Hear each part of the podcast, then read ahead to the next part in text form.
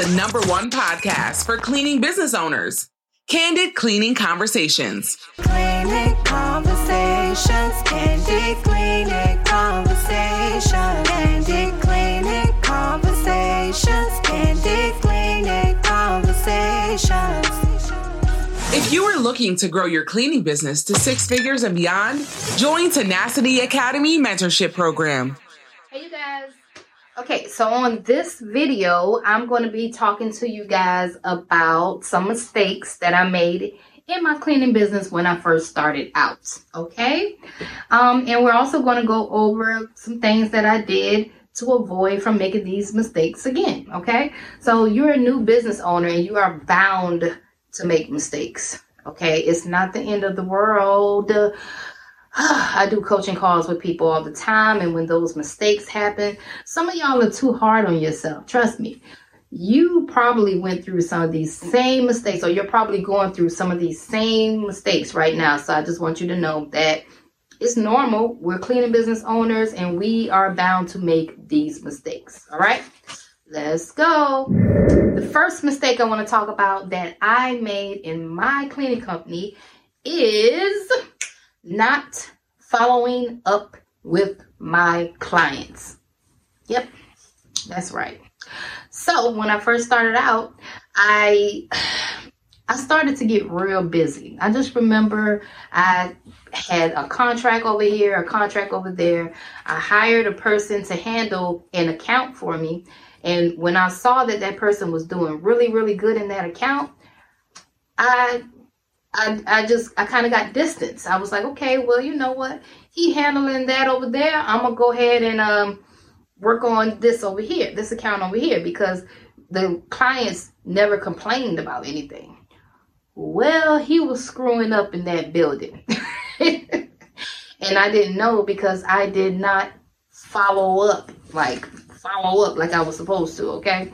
So being that I didn't follow up, I end up getting a call later on down the line with uh you know we decided not to go with you guys anymore. And i was like why not?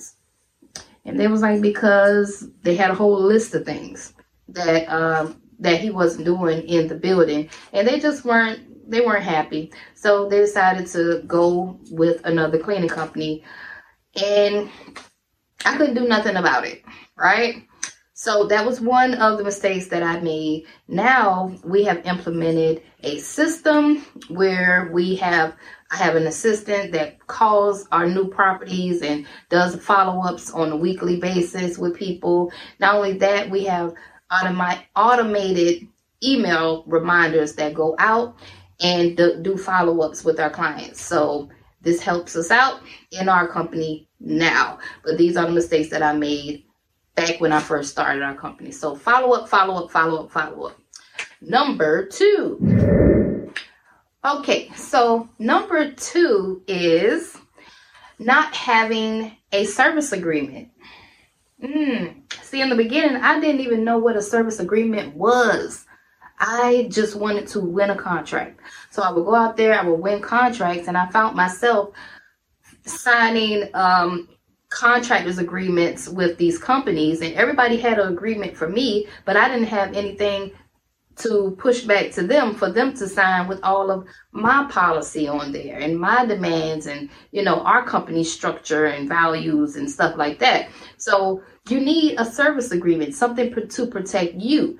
The reason why they make you sign a piece of paper is that paper that piece of paper is to protect them on their end okay so I'm pretty sure they have it rigged up to where it has all of their policy and their demands and stuff inside of their contractor's agreement that you have to sign when you go on with some of these big bigger companies. Okay. So one of the scenarios that I went through was I ended up losing a contract really, really fast after I paid a lot of money for insurance. I went through a compliance company, had to pay $100, all of this stuff, and then I, I ended up losing the contract. Had I had that service agreement, I could have put them on like a yearly contract to where they couldn't just get rid of me like that. Like we would have had to work it out in some kind of way.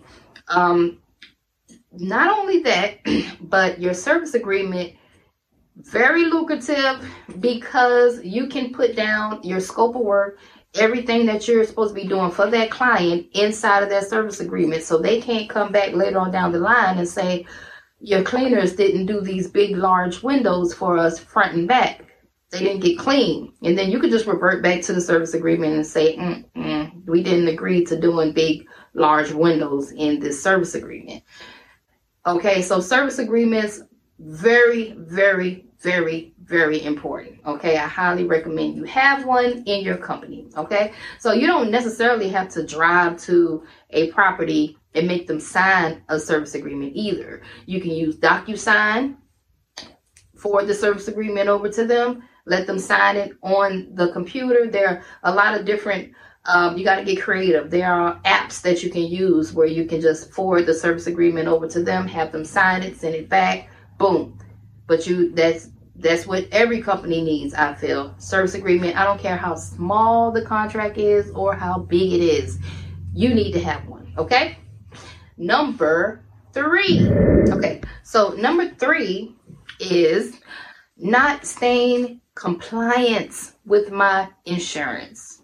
Mm-hmm. I talked about this before, and I'm going to keep talking about it so that you guys can make sure that your business insurance does not collapse okay? Make sure it does not expire and uh, expire. Make sure you are making your payments on time and all of that okay? Is very important because there was a time when a property would not pay me my money until i sent them a new coi which stands for certificate of insurance okay so i had to send them an updated coi to prove to them that I I am paying my insurance. It is updated. We good. If something happens, you guys are still covered. Okay. So if I didn't have that to send to them, they weren't going to pay me. They were holding my checks. And then I had people to pay. So it was a big mess at the time, but I wasn't keeping up with the compliance part. So now I have my assistant here she actually goes and she makes phone calls for me just to make sure that we are in compliance with all of our companies and our insurance brokers. Everything's up to date. Okay? So stay in compliance with your insurance. Number four. Number four is co-mingling your accounts. This is one that a lot of new business owners do all the time. So you're a new business owner and you have a business card. You're supposed to have a personal card as well. But sometimes, as the business owner, you feel like since you are the business owner, you can swipe that card whenever you want. So you find yourself going out to eat with your business card and buying baby pampers and going to Walmart and just buying family stuff and business stuff and you're just mixing the two. You're supposed to keep it separate. You're supposed to have a business account and a personal account. Pay yourself. When you pay yourself, you use your personal account and you can do all the personal stuff with that. Only use business account for business things. Okay? Very, very, very important. And this is one of the mistakes that I made during tax time.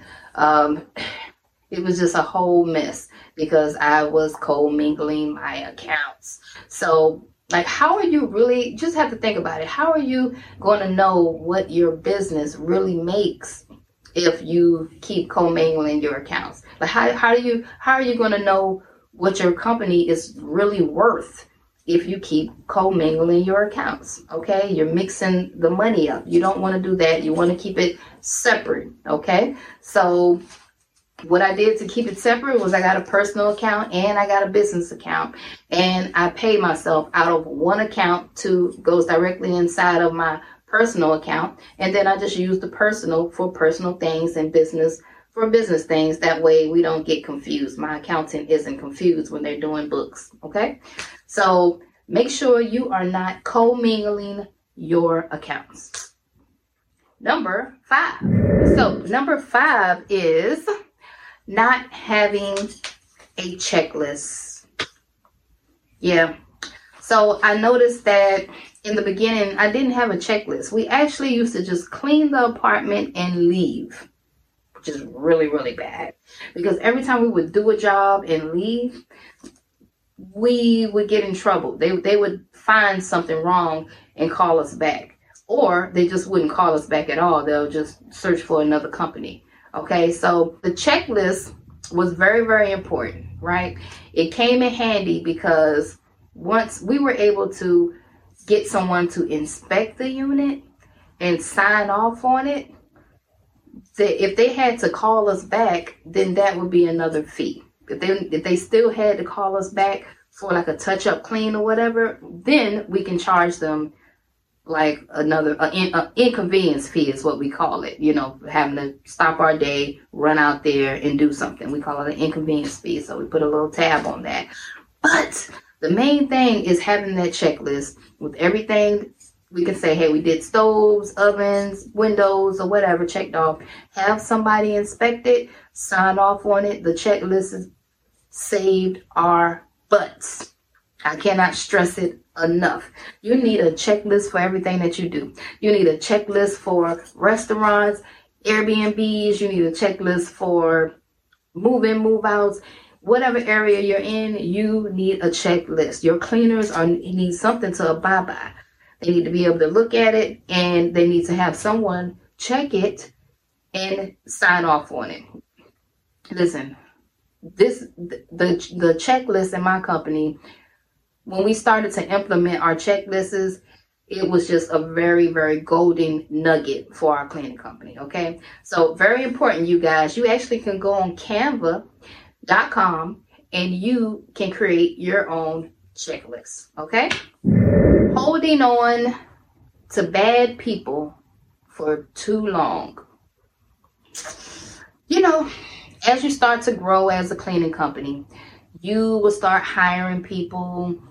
And I had to learn as a new, fresh business owner that, you know, there are no feelings in business.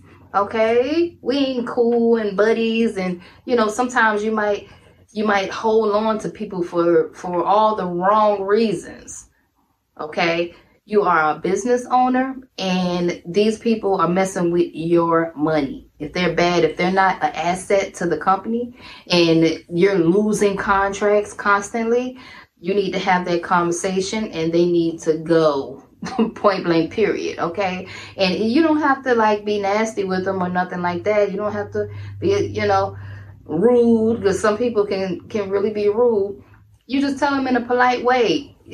Uh, you know we're not a good fit anymore. Like our relationship has ran its course you messed up one time, two times, three times, you're out, buddy.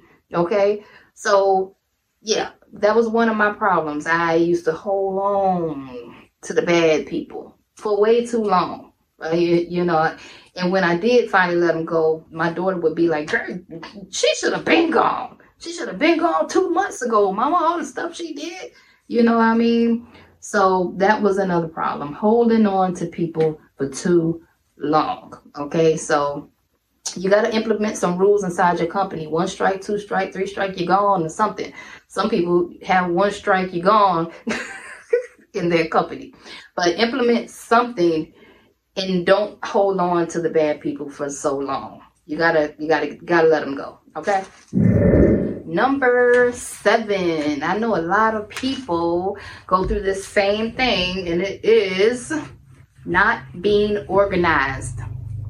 I know I'm not the only one. Okay. So as a brand new business owner, you are all over the place sometimes. You got mop buckets in the car and vacuums and brooms slapping the kids in the face and your office is a mess and I'm here to tell you that if you can create a day out of the week to organize, cleanliness is next to godliness. A clean office equals a clear mind, if that makes any sense to you. Keeping your um, your supplies and stuff organized, whether you have to get a storage or um, you just have to take a day out of the week to, to clean your car and keep it clean with all your supplies in it or whatever. Listen, staying organized is a big, big, big jewel to being a successful business owner. I noticed me moving further and further in my company, the more organized I can stay. As you can see, we got this big calendar on the wall. Yep, I got it from Staples. Okay, and the reason I decided to get it was, you know, we we're not going to remember everything as humans. You're not going to remember everything. You know, as a, as a business owner, you got a lot going on. I got family stuff going on. I got doctor's appointments I got to remember. I have um, uh, my spouse, you know, I have birthdays. I have a lot of things going on in my world. So I need to stay organized. I need calendars. I need reminders, you know, going on. So staying organized. That was one of my main, main, main things that I just, I, I couldn't, I couldn't stay organized. So what we do now is I have my son, he cleans my car out for me, you know, and organizes all of my uh, all of my supplies and stuff in there. Not being organized was a big one for me. So, yes. Moving right along, number eight. Okay, so moving right along, we're going to go into controlling your emotions. Number eight would be controlling your emotions. So you are a business owner. You're going to go through things with your employees. You're going to go through things with your contractors. And you're going to go through situations with your clients where they might just piss you off. Okay. So this is something that I had to learn as a new business owner how to control my emotions because he who controls your emotion controls the person. Okay, so I had to learn all of these different techniques on how to sometimes, you know, and um, not let someone pull me out of my bag. So that was one mistake that I made in my cleaning business. What do I do? What do I do to um, to control my my emotions?